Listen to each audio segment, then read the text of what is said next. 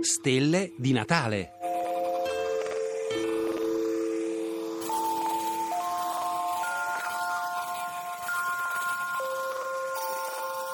Lo sguardo più lontano nel cosmo. Per tutto il periodo natalizio, in prima serata compare al vertice del cielo, lo zenit, la costellazione di Andromeda, tra il grande quadrato di Pegaso e la W di Cassiopea.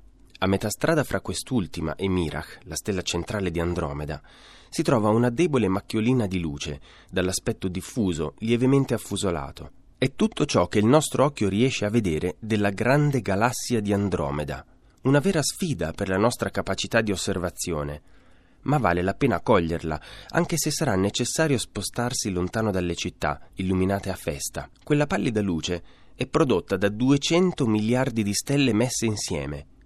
E se 200 miliardi di stelle fanno così poca luce in cielo, è perché sono lontanissime.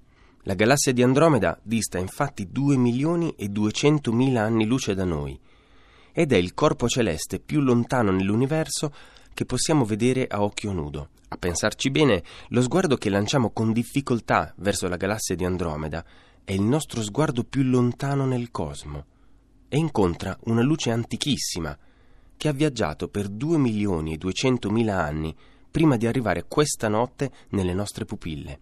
Tant'è vero che noi vediamo la galassia di Andromeda com'era 2 milioni e 200 mila anni fa, risalendo a un passato così remoto che a quel tempo sulla Terra si agitavano ancora i primi ominidi.